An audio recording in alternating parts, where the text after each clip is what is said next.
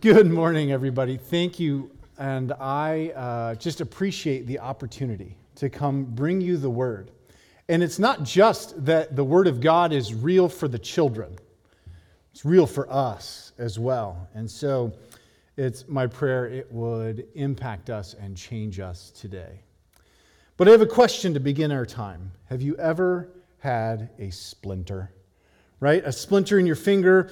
Maybe you're doing something. And the worst is like if there's a splinter under your fingernail. Ooh, yeah, ouch, right? Many of you might know that Aaron Long, kind of our resident woodworking elder, he uh, loves to do different things with wood, and he actually made this podium, and it is so smooth, right? I could run my hands over it so many times. I'm not going to get a splinter. In fact, it's so smooth, it doesn't hold my papers up like I want it to.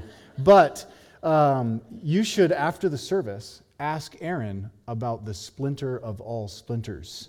It was a different project, not this one that he was working on. He loves to tell this story, so I'm sure he'll be fine telling it again. Of the splinter he got one time, he was moving his hand across one of his boards, and a piece of wood not just stuck in his finger, but went all the way through his finger, in one side, out the other. At some point, we should stop calling it a splinter and start calling it a spike. So, Aaron, you had a spike in your finger. And I bring this up because our passage that I want to look at today in 2 Corinthians chapter 12, and if you have a Bible, you can start turning there. 2 Corinthians chapter 12. The Apostle Paul uses a phrase called the thorn in his flesh. There's a thorn in his flesh. And you maybe have heard about this passage, it's a pretty common one. And this phrase has actually been adopted in the world. You'll, you'll hear it out there in society of people talking about the thorn in the flesh, some kind of annoyance or problem, something that just kind of is bothering them. It's like a splinter in your finger. It just is impacts your day. But most of the time we use that expression, it's kind of like a general small annoyance, but not a major life changing kind of event. But I hope to show you that through this text, it's more like a spike than a splinter that God gives us and what Paul was experiencing. Not just a small annoyance that's like, ooh, that stings, but like life has changed. Something is different. I'm altering my day because of this event. And just as another form of illustration, I, in my neighborhood, there is a tree. I went and found this, uh, I don't know what kind of a weed it is, but it grows around these trees. These spikes are just completely wrapped around this tree in the neighborhood. And these things are so sharp. I, I used like a tool to get it off of there because it was just you know, cut my hand anyway. It got me. But uh, Jeremiah, my son, for Christmas this last year, got a artificial piece of flesh. Um, and I know you're wondering, like, who gets that for Christmas? Don't, it was not the weirdest gift he got at Christmas time. But it's an artificial piece of flesh that you can use to like practice sewing and stuff on stitches or whatever. But imagine the thorn in the flesh. And so we're just going to just jab this. Oh, ouch, right?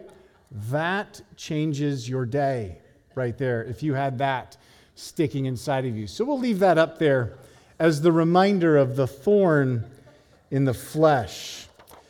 But like I said, we're in 2 Corinthians chapter 12. Let's read our passage and hear from the Lord and see if we can't see what Paul was getting at here.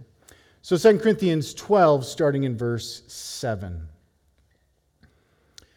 So, to keep me from becoming conceited because of the surpassing greatness of the revelations, a thorn was given me in the flesh, a messenger of Satan to harass me, to keep me from becoming conceited. Three times I pleaded with the Lord about this, that it should leave me. But he said to me, My grace is sufficient for you, for my power is made perfect in weakness. Therefore, I will boast all the more gladly of my weaknesses, so that the power of Christ may rest upon me. For the sake of Christ, then, I am content with weaknesses, insults, hardships, persecutions, and calamities. For when I am weak, then I am strong. Would you join with me in praying and asking the Lord to apply this to our lives today? Let's pray. Lord, we come to you weak, wherever we are, whatever we're going through in this moment, whatever thorns you have given to us. We need you. We need you to, to speak to us this morning. Your word is true, but sometimes, Lord, it is hard to believe. So, God, give us the faith to trust in you this morning, to trust in what you have to share with us. May only your truth go out from here and reach the minds and hearts of all those who hear. May you be glorified in this. In Jesus' name, amen. So, from this passage, I want to highlight three basic things. And if you're a writing down kind of person, you can write these down. It's the three headings that will guide our time together. The first one is painful thorns. Painful thorns. We'll learn about those in Paul's life. The second point we're going to cover is ridiculous grace ridiculous grace. And then the third one is a powerful presence. A powerful presence. So let's start with the painful thorns. So it helps to catch up in our context here because we are just kind of jumping right into the end of a book of Second Corinthians what Paul has been doing since really chapter 10 of Second Corinthians is making a defense of his ministry. He's showing that he has the authority of an apostle. He has the ability to teach them, to preach at them, to, to correct them, and encourage them. The Corinthian church had been following after these super apostles that uh, impressed them with lots of signs and wonders and they struggled back in their day, much like we struggle today, is that we are easily led astray by people that are very charismatic, that are, uh, have these big pride and egos, and that show a lot of power and strength. And the Corinthian church was kind of being led astray to where they started to doubt the Apostle Paul and what he would say. So they could say, Oh, who's going to care about Paul? He's, He's not even here with us. He didn't even take a collection when he was here because he didn't think he was good enough to get paid, you know, making silly arguments about why Paul's words would not be authoritative. But Paul, he's saying, you guys have it all wrong. And since chapter 10 in Second Corinthians, he's saying that he has authority as an apostle, he has the power of God in the gospel. Therefore, he doesn't need to rely on all these other things that the super apostles were pointing out as their authority structure, he's saying, I don't need any of that. I just have the Lord and I have his truth. But Paul goes along with the Corinthians on this little thought experiment. And so he says a couple times, like, I'm going to speak like a madman, like, like I'm crazy. And it's just like, I'm a fool for speaking like this. And he enters into their argument of all the things that they seem to value. And then Paul just gives his list of why, even on the things that they value in Corinth, he still is better than all the super apostles. And he can, he can outbeat them for any of the things that they claim, whether it's power or authority or wisdom. And as part of that list of things that he can, as speaking like a madman, show that he's better than these other men, he talks about some visions in the beginning of chapter 12 as God catches him up to the third heaven to be in the very presence or throne room of God. And Paul sees some amazing things. But Paul did not have to prove himself with this. In fact, the argument he's making is not, hey, I had some visions, so you should listen to me. It was, yeah, I've had some visions, but to keep me from being conceited, from boasting in that, as if that put me on a different playing field than anyone else, God gave me some thorns in the flesh. A thorn in my flesh that kept me humble and weak. And notice that it's God who gives the thorn in the flesh, as if it was a gift from God to drive a spike into his child. Now, I know it's described as a messenger of Satan, but here, just like in the rest of Scripture and really throughout all of history, Satan is always used, always used by the Lord for his greater purposes. It's not as if Satan has free reign to do as he pleases when he pleases.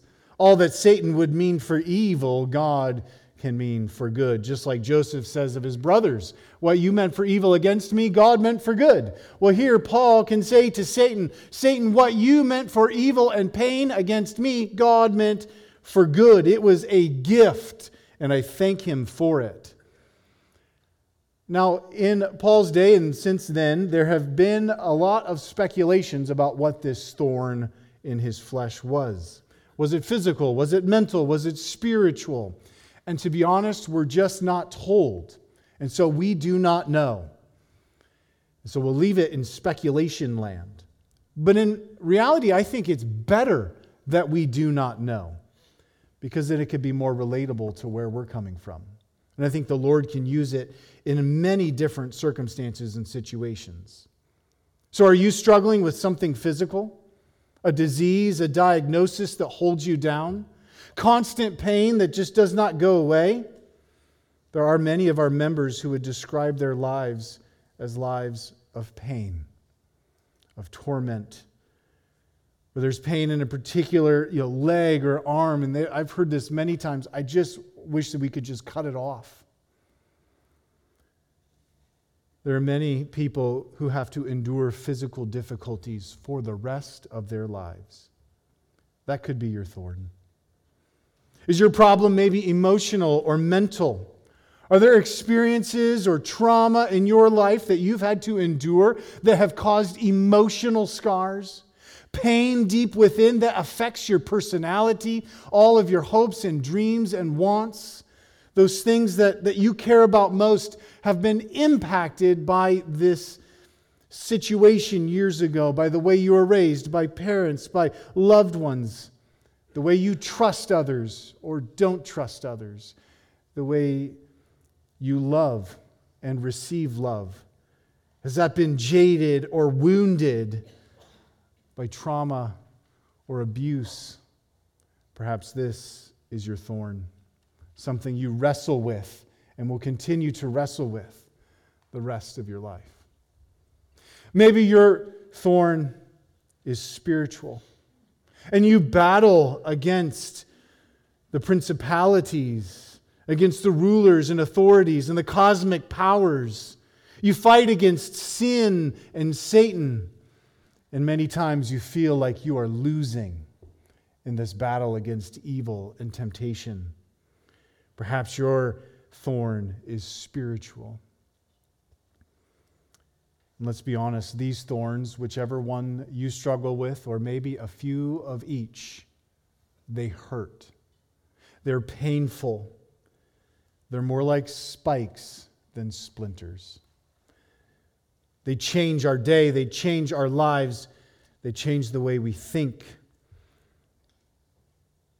in chapter 11, the Apostle Paul talks about some of the physical beatings he went down and that he suffered, being whipped, and he was shipwrecked, and he spent a day and a night at sea. He was thrown in prison. There was even a time when they beat him so bad they thought he was dead, and they kind of left him out in the garbage. Then he wakes up and crawls back into town. Right? Paul was a tough, tough guy that had been through a lot. He had wrestled with Satan in the spiritual realm through prayer and evangelism and going town to town, facing resistance and lies and corruption. He had been betrayed. He'd, he'd had his good friends turn on him. He'd had strife throughout his ministry. Paul had experienced all of these thorns. He was a tough guy. And so, this thorn that God gives to him is no small thing, whatever it was. Paul is pleading with the Lord to remove it. If it was just some small splinter, I don't think Paul would use that word where he pleaded with the Lord, not once, not twice, but three times begging God, take this from me. God, save me. God, help me. Rescue me, Lord. These are not the kind of average pre dinner, thank you for the food, one liners thrown up to the Lord kind of prayers. This is that pleading of the soul, that desperation, that place where you just fall to your knees and you're just giving everything and you say, I have nothing left, Lord. I need you. I beg you, please. Lord, rescue my child. Bring health to this one who is near to death. God, fix my marriage. God, take this addiction from me. God, save me from myself. God, save me from this world. And we plead with God time and time again. And Paul pleads three times in that fashion Lord, remove this thorn from me. And then he hears from God. He receives an answer. I'm not so sure it's the answer he was thinking he would receive. Look back at verse 9. But he said to me, My grace is sufficient for you, for my power is made perfect in weakness. My grace is sufficient for you? Okay, God, I'm sorry I asked, I guess. Makes me feel like I shouldn't have been praying. Is that what he's saying? Like, my grace is just, it's sufficient for you. No need to pray any longer. As a 10 year old boy, my family took a friend of mine and a few other friends to the beach in California to go play in the waves and build sandcastles and go body surfing and all the fun stuff you do at the beach. Well, as we were playing throughout the day, my friend, my friend, started playing more with my older brother than with me.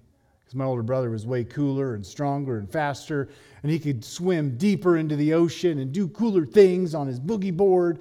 And so my friend started hanging out with my brother more than he was hanging out with me. Well, I started to get more and more upset about this, and eventually I just broke. And I ran back to our little camper thing that we had at the time. I went inside and I began to cry.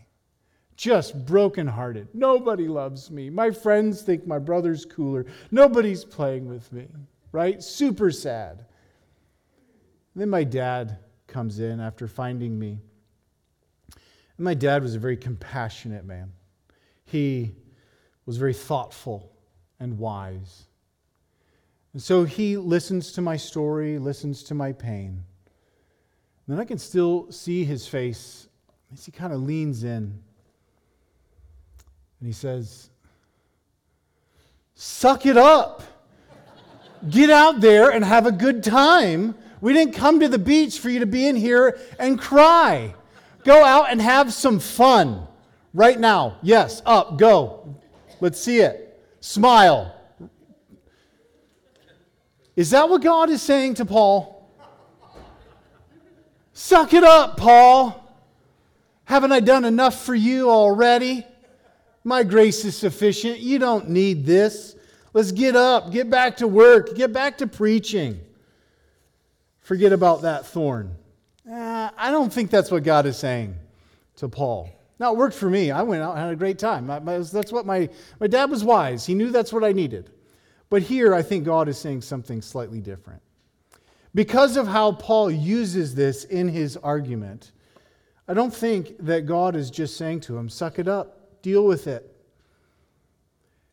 He's talking about his grace and how his grace is sufficient for Paul. So let's talk about that word grace for a moment.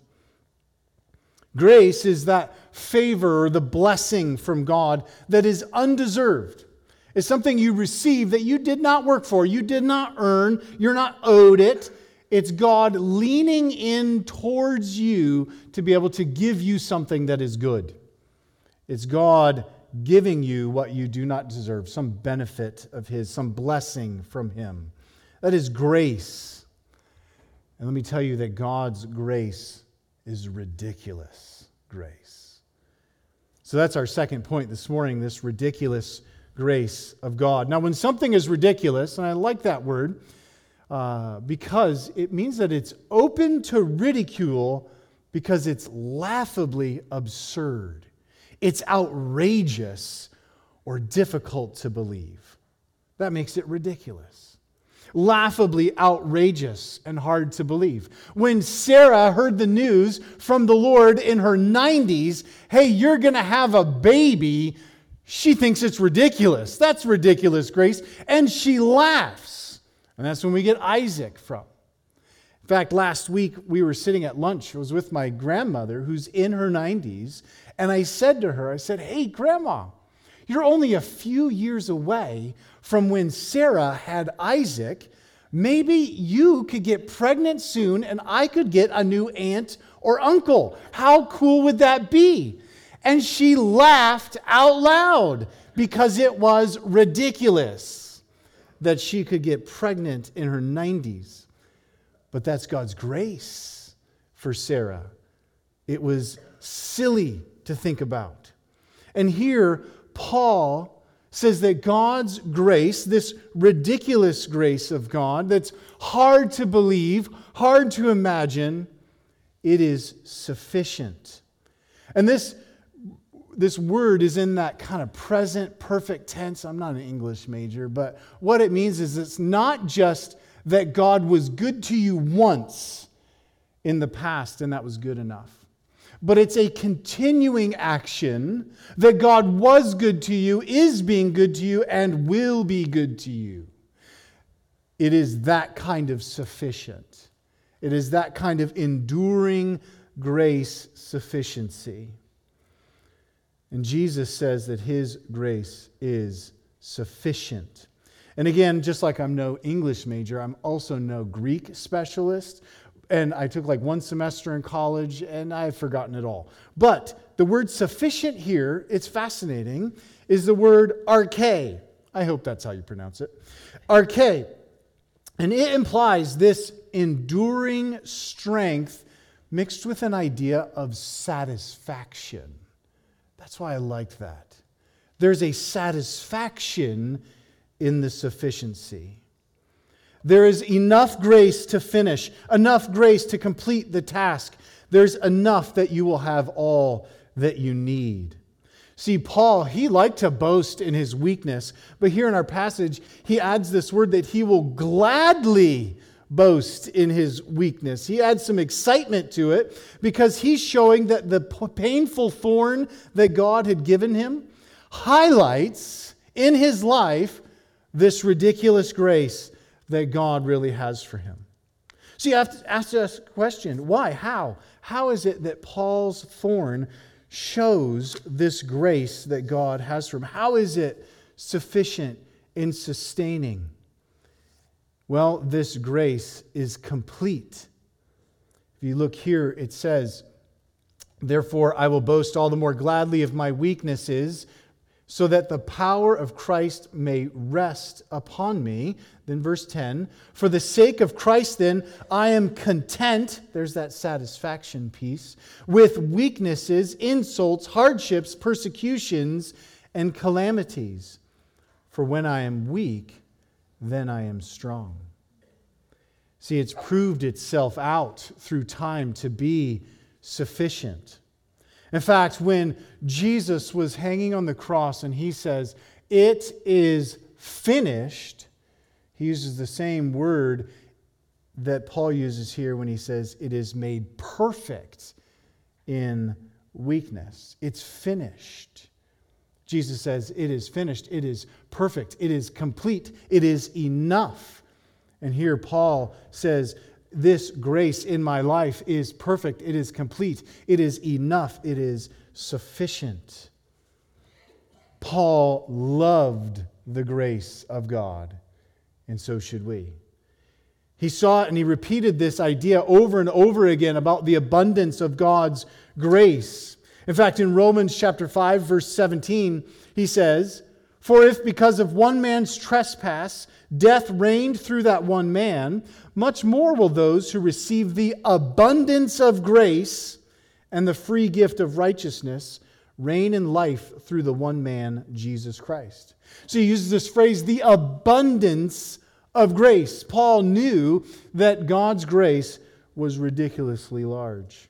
Ephesians 2, verses 4 and 5, this is the passage we read a moment ago says it like this But God, being rich in mercy, because of the great love with which He loved us, even when we were dead in our trespasses, made us alive together with Christ. By grace you have been saved, and raised us up with Him, and seated us with Him in the heavenly places in Christ Jesus, so that in the coming ages He might show the immeasurable riches of His grace the immeasurable riches of his grace in kindness towards us in Christ Jesus.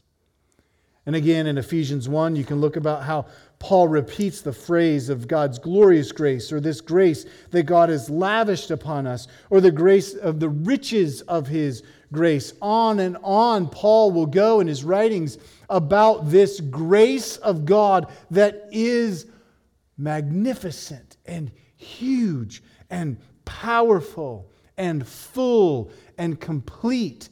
And here Paul says, That grace has met me in my pain, and it was enough. See, we can't get the wrong idea when we use the word sufficient. Because I've thought about this passage wrong before in my life. Do a little experiment maybe later go home, enjoy lunch or dinner some, some point today.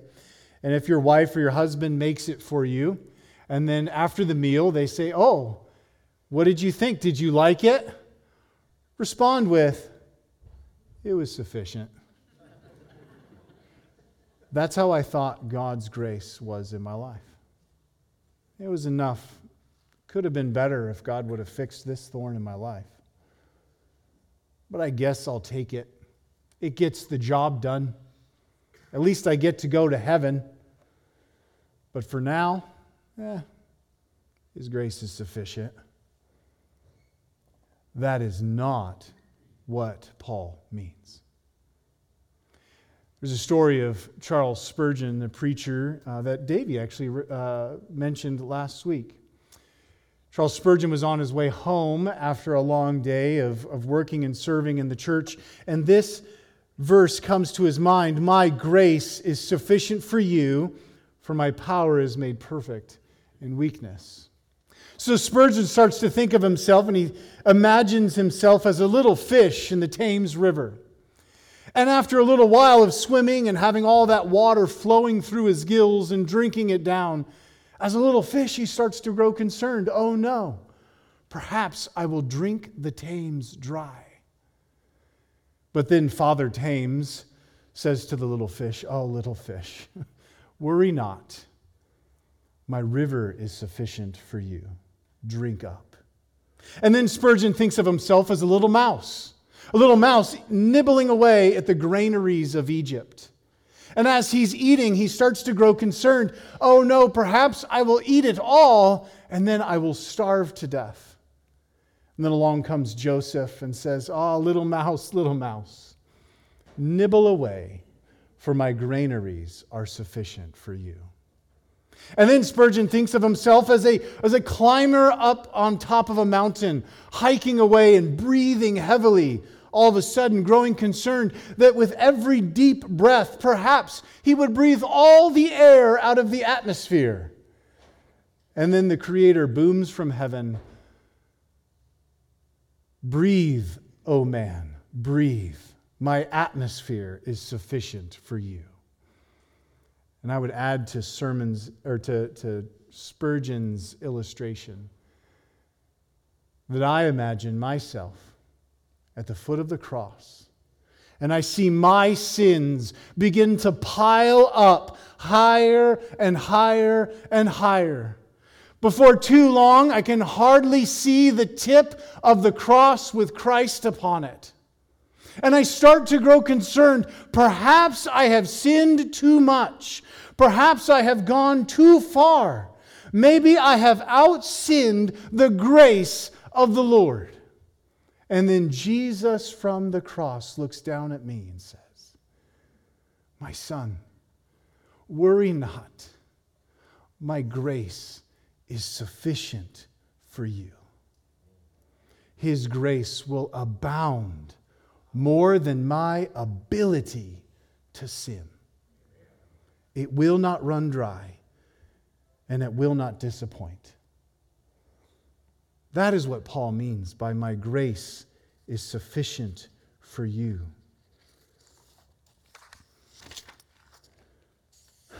This is, I think, why the prosperity gospel seems so offensive and it's completely backwards because they make the opposite point of what Paul is making in this passage. Because Paul is using this to say that God need not take this thorn from me to prove that he is good, that he is gracious, and that he deserves all my praise and adoration. When the prosperity gospel would say, only if God were to heal this in your life, if God were to give you this thing, then he would be good. Then you could give him praise. That would be worthwhile. That would be amazing. But no, Paul says he does not need to fix my pain in order to deserve my praise. God's immeasurable gift of grace is not dependent on the way he answers my prayers because his grace is sufficient. And the way it's sufficient is not because he gives us all these other things, it's because he gives us himself, which is how he concludes our little section here. That the power of Christ may rest upon me. So today, if you feel like God's favor is not on your life because he has not answered that pleading, if you're still stuck in your weakness and you feel tired, perhaps you feel like you've sinned so much that you've exhausted the grace of God when you have nothing else to cling to. My prayer is that you would cling to his ridiculous grace and you would see it as enough. It'd be enough for you. In fact, God may have you at just where He wants you, in your weakness and pain, so that He could more fully meet with you and give you Himself. John MacArthur uh, wrote a commentary about this section, and I love this little paragraph out of it. So I'd like to read this.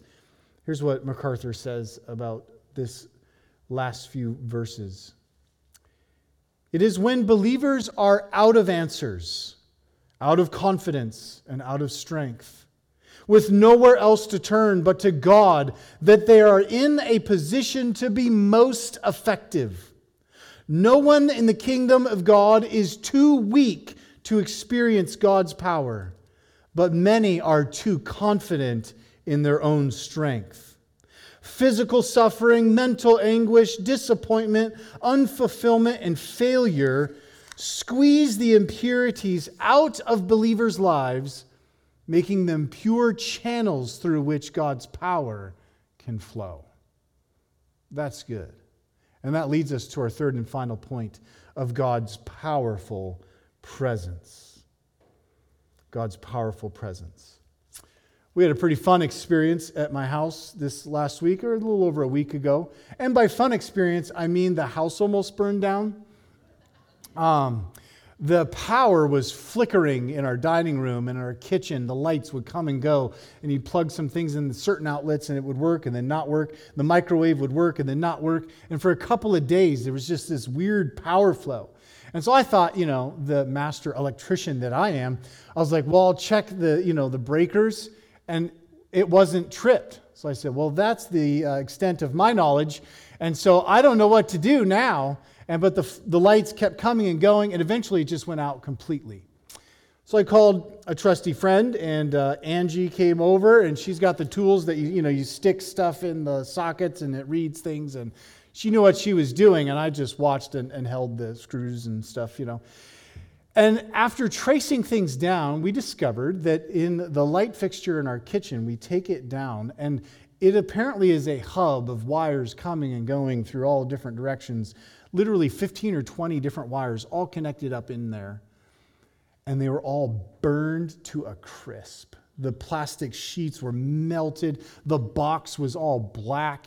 It was a disaster. And I was like, whoa, there's like, we had a fire in here. There was a fire in my ceiling. And I'm starting to think, what could possibly have gone wrong?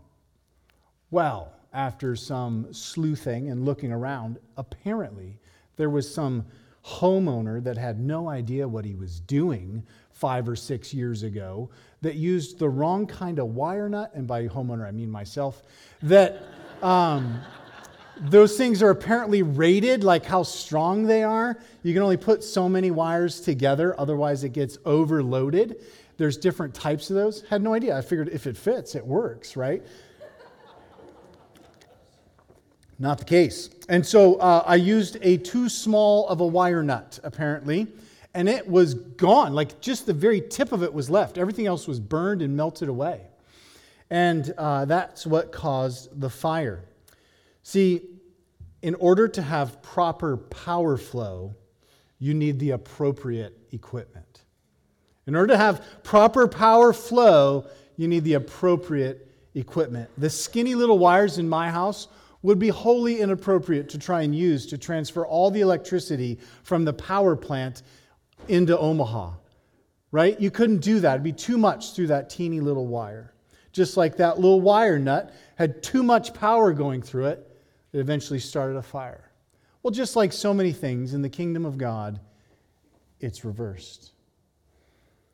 See, it's not that God is looking for the strongest wire the biggest, the best, the most talented. He's looking for the weakest, the smallest, and the most in need. And when you stay plugged into the power of this world and into your own strength, you restrict the flow of the power of Christ in your life. So it's when you become weak that you become strong because it's the strength of the Lord. Because what Paul received when he prayed and pleaded with God to remove this painful thorn was not an answer to his prayer to take it out of his flesh. What he received was Christ himself. When I have no strength left, the strength of the Lord sustains me. When I have no answers, I'm forced to trust in the wisdom of God. When I am out of resources, then the immeasurable grace of God becomes my source of joy in the midst of my suffering. It becomes my hope in the fear and the light in the darkness. Jesus said once, Come to me, all who labor and are heavy laden, and I will give you rest. If you never find yourself laboring and heavy laden, you will not go to Christ to find his rest because you will be satisfied with yourself. So get unconnected with the strength of the world and get plugged in to the power of Christ. This is fascinating that this word rest in verse 9 how the power of Christ may rest upon me. It's the same word that John uses in John 1:14 where it says that and the word became flesh and dwelt among us. That word dwelt, it's the word for the tabernacle. So in John, it's the word tabernacled with us. And here Paul uses it that uh, the power of Christ might tabernacle with me. And if you're familiar with the Old Testament, what the tabernacle was, the tabernacle was that place that God came to meet and be with his people. It was that special tent that they had to design in the wilderness. And Moses gave them all the instructions. Now, in their day, there was all of these barriers between the presence of God and the people of God, so that when God tabernacled with them, he would hang out in the little tent, but the people had to stay on the outside because they had to be removed from his holiness lest they be consumed by it. Right? And they had rituals and offerings and sacrifices and priests in order to draw close and draw near to God. But then here comes Jesus, and he tabernacles and dwells with us. Instead of us, his people, going to meet with him at his tent, he comes and meets with us and walks with us and heals the sick, heals the blind, brings life to the dead, and preaches hope to the hopeless. Jesus comes to us to tabernacle with us. But then look at what Paul says here. Not that we have to go to Jesus, to the tabernacle, not even that Jesus comes and hangs out with us, but that he will be in us, with us, wherever we go. See, the disciples, they could go hang out in one town while Jesus was in another. So they weren't with them in that moment. But wherever you are, whatever you're going through, whatever painful thorn is sticking in your flesh.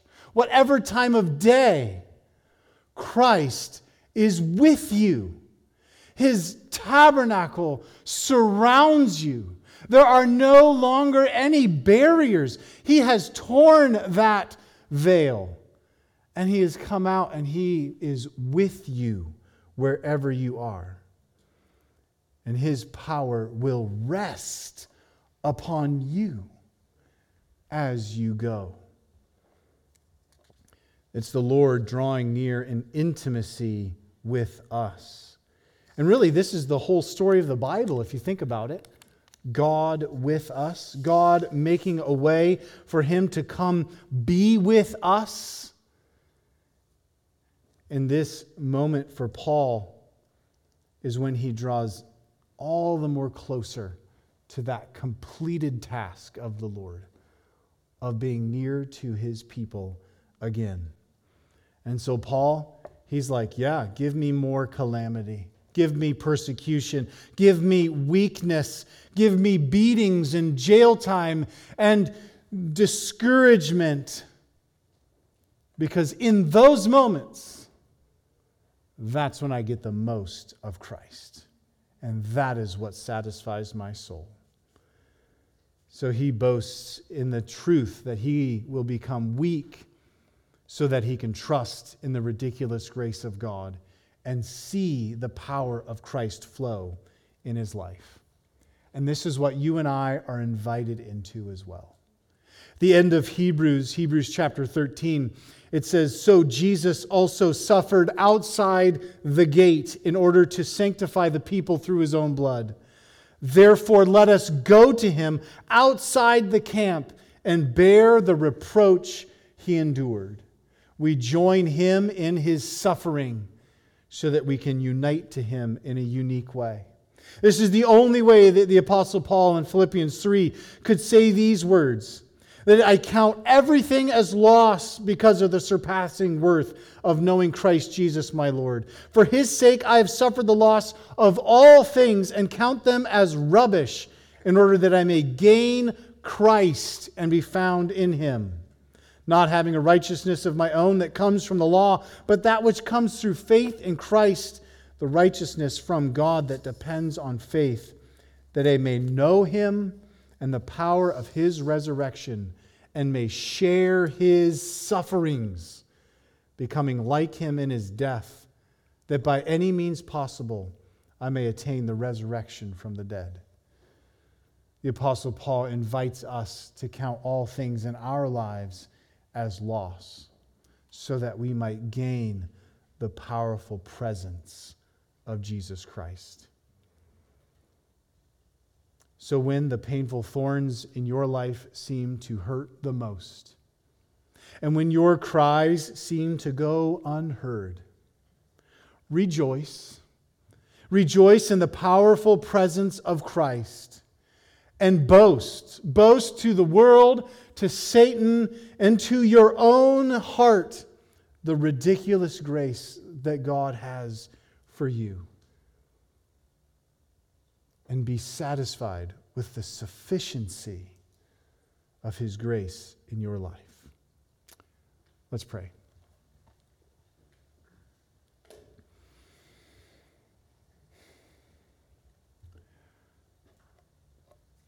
Lord, this is a message that we all need to hear at one time or another. We all in this life will experience thorns, pain, suffering, loss. Many of us are there right now, uncertain of what to do, how to proceed, and we are on our knees and we're crying out to you. And Lord, you consider you, you tell us to keep praying because you might answer our prayers. If it is in your will, Lord, you will do miracles. You will draw near and you might remove that thorn. Lord, I pray that all of us, whether you remove the thorn or not, would give you praise for the powerful presence that you've brought into our lives. And may we experience you, love you, embrace you, and feel your love in our lives in a unique way in our moment of weakness. May we, just like Paul, say, We are strong because you are with us. So, Lord, sustain us. Give us endurance that we so desperately need. Help us to have faith for one more day.